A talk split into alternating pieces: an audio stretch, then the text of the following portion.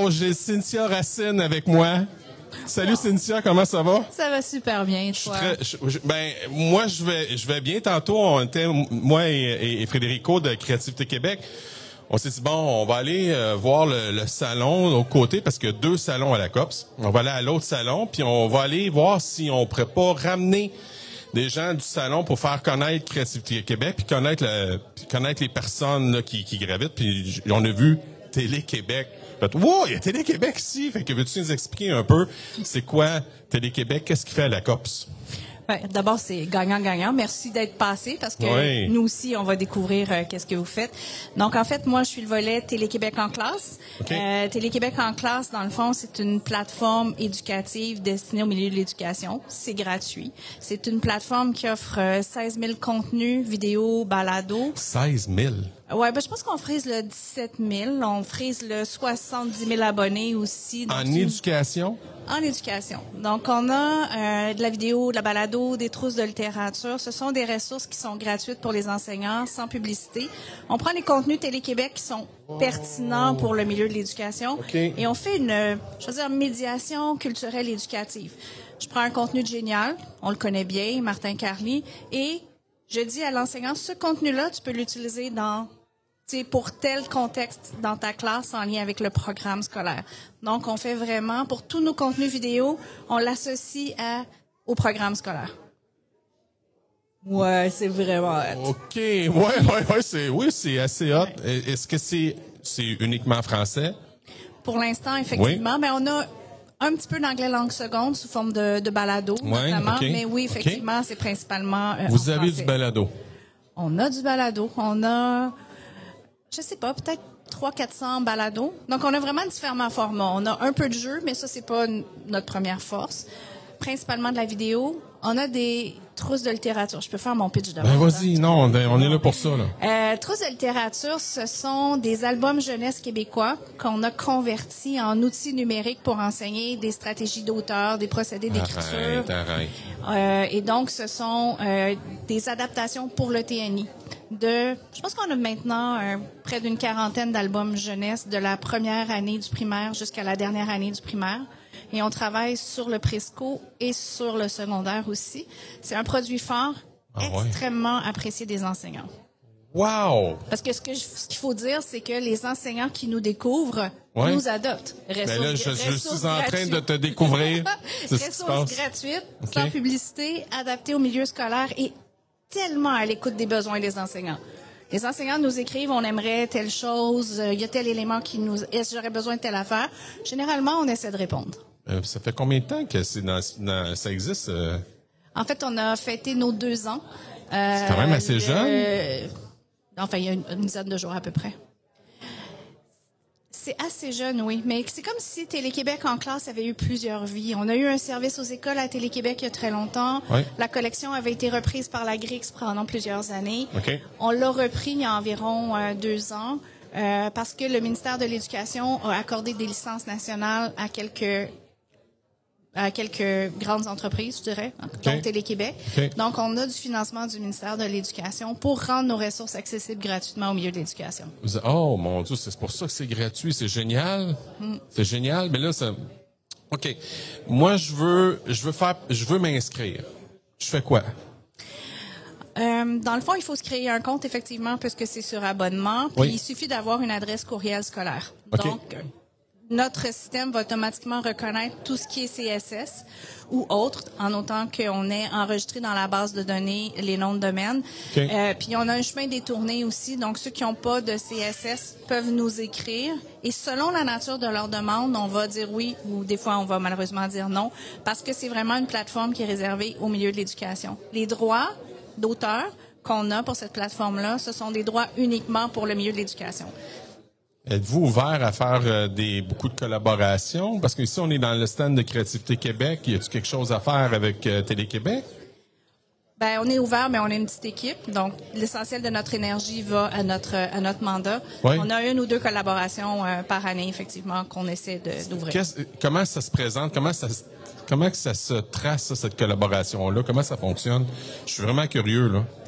Ben, pour les quelques collaborations qu'on a en ce moment, Ouais. il y a, par exemple, Élection Québec qui nous a approchés pour euh, voir euh, ils vont être tellement contents que je les cite alors qu'on s'est même pas parlé encore. OK. Ah, c'est, dommage, hein, c'est live, on peut pas monter, on peut pas couper au montage. Bonjour Élection Québec. Euh, on pourrait travailler avec eux, par exemple, pour amener certains de leurs contenus sur notre plateforme. On travaille avec euh, le Wapikoni Mobile pour amener des contenus des premiers peuples sur euh, notre plateforme euh, avec eux. Euh, mais c'est, plutôt des collaborations de cette nature-là, donc des échanges où on prend du contenu qu'on fait, qu'on valorise en fait sur notre plateforme. J'ai vu, j'ai vu moi une enseignante pendant la pandémie. Euh, de mémoire, je l'ai eu, je l'ai eu dans, dans ma première saison du CANC. Là. Je pense qu'elle s'appelle Geneviève. Elle faisait de la méditation avec Télé-Québec.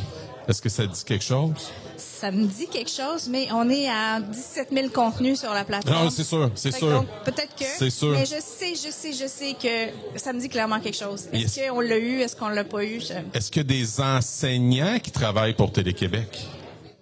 Beaucoup, en fait, au-delà de la vidéo. Donc, tout ce que je disais qui était la médiation qu'on fait culturelle éducative, on connaît pas tous les programmes scolaires. Donc, on va travailler avec des enseignants, des conseillers pédagogiques qui vont venir nous aider à faire l'indexation des contenus ou à créer des accompagnements pédagogiques pour rendre les contenus encore plus euh, intéressants et utiles pour l'enseignant ou pour aborder des questions plus délicates. On a une série qui s'appelle On parle de sexe. Ah. Euh, et donc, pour éducation à la ça. sexualité au secondaire, on offre une panoplie de contenus avec des guides sur comment aborder des questions qui peuvent ouais. parfois être plus euh, délicates. Donc, on crée aussi des accompagnements pédagogiques pour certains contenus et ça, on va le faire avec le milieu. Donc, c'est une sexologue qui a travaillé dans un récit Ah, bonne idée. qui est venue nous aider à faire ces accompagnements Bonne pédagogiques. idée, bonne idée. Pas- je- Mais je vais rediriger, rediriger ma question parce est très pertinente. Je merci de ta réponse, c'est super pertinent. Euh, je voulais, je cherchais parce que de plus en plus les enseignants sortent. Ça sort dans les médias beaucoup. J'ai un Sylvain Duclos qui est sur TikTok, qui fait des, euh, qui fait beaucoup, beaucoup, beaucoup de contenu. Euh, il y en a un paquet. Là. Il y a un paquet d'enseignants qui sortent dans les médias. Est-ce qu'il y a une ouverture, disons, pour Télé-Québec pour faire des émissions de ce type-là, dire en rubrique un projet, ah, je suis un prof, j'aimerais ça parler d'éducation. Y a-t-il des ouvertures là-dedans? Je comprends mieux la question. Ouais. En fait, on a aussi des plans de développement futurs. Ce qu'on aimerait vraiment, c'est créer une grande communauté d'enseignants. On avait comme premier objectif, on devait monter la plateforme, acquérir la crédibilité, aller chercher des abonnés. Donc ça, ça va C'est bien. dans votre mire. OK. Mais on se dit que d'ici, tu sais, si on regarde l'horizon de où est-ce qu'on veut être dans trois ans, on veut effectivement avoir davantage de synergie avec le milieu de l'éducation. On voudrait avoir, ça peut être un, ça peut prendre la forme d'un blog qui est pas juste écrit, mais effectivement trouver des stratégies de collaboration pour faire rayonner les initiatives qui ont de la valeur. En fait, l'idée de valoriser la profession enseignante, Oui. de souligner oui. Oui, ce qui besoin. fonctionne bien, euh, d'aller aussi chercher justement ceux qui performent, qui livrent des idées intéressantes, qui sont dans l'innovation. Oui, clairement. euh, puis on a un beau porte-voix, donc comme on a une opportunité de bien faire rayonner les initiatives, on va effectivement aller de ce côté-là. J'avise vos multiples auditeurs de pas nous appeler demain pour. euh, Non, non, non, non, c'est pas non, l'objectif. C'est pas Euh, l'objectif. C'était vraiment, c'était vraiment la curiosité. Mm. Parce que c'est par rapport à, à Geneviève qui avait vécu ça, puis j'avais trouvé l'idée géniale. Je m'étais dit, est-ce qu'il va y en avoir d'autres initiatives comme ça, d'aller chercher de la crédibilité avec un enseignant? Fait que c'est c'est là que je m'en allais. Là. Il y a tellement d'enjeux avec la découvrabilité des contenus au Québec que Ouais. de mutualiser nos efforts, de se mettre en commun pour faire découvrir ce que l'on fait de bien, ce que les enseignants font de bien, pour moi, c'est comme dans notre ADN. C'est Wow. vraiment essentiel d'y penser et de faire ça. On n'y arrivera pas, tu sais, je veux dire, quand on regarde à quel point, justement, toutes les plateformes américaines nous envahissent, Oui. si on fait cavalier seul, on n'arrivera pas, Non, en fait, non, à non, non. maintenir une présence de la culture québécoise à l'école. Donc, il faut nécessairement unir nos forces. Bon, il y a une autre qui dit d'enlever les silos. Je suis content d'entendre ça parce qu'on est sérieusement dû pour enlever nos silos. On dirait qu'on on- il y en a une qui nous a parlé tantôt là, d'EdTech, puis il avait dit, il appelait ça la la, la coopétition. C'est de de, de s'entraider. On a il y a plein d'ident- d'entités, mais on est capable de s'entraider pareil. Tu sais. Fait que je te remercie beaucoup, Cynthia, euh, Madame Racine de Télé-Québec, d'être venue nous parler de ça, de ce que c'est Télé-Québec dans l'éducation. Puis, mon plaisir de se rencontrer une autre fois. Puis, comment qu'on peut, avant de partir, euh, communiquer avec euh, une Cynthia Racine, disons? Euh, ben en fait déjà euh, en classe.téléquébec.tv, je pense que c'est l'adresse à, à découvrir. Et il y a toujours une section euh, nous joindre et l'équipe euh, qui répond est vraiment proactive. on reçoit quand même 50 à 75 courriels par jour, mais on répond.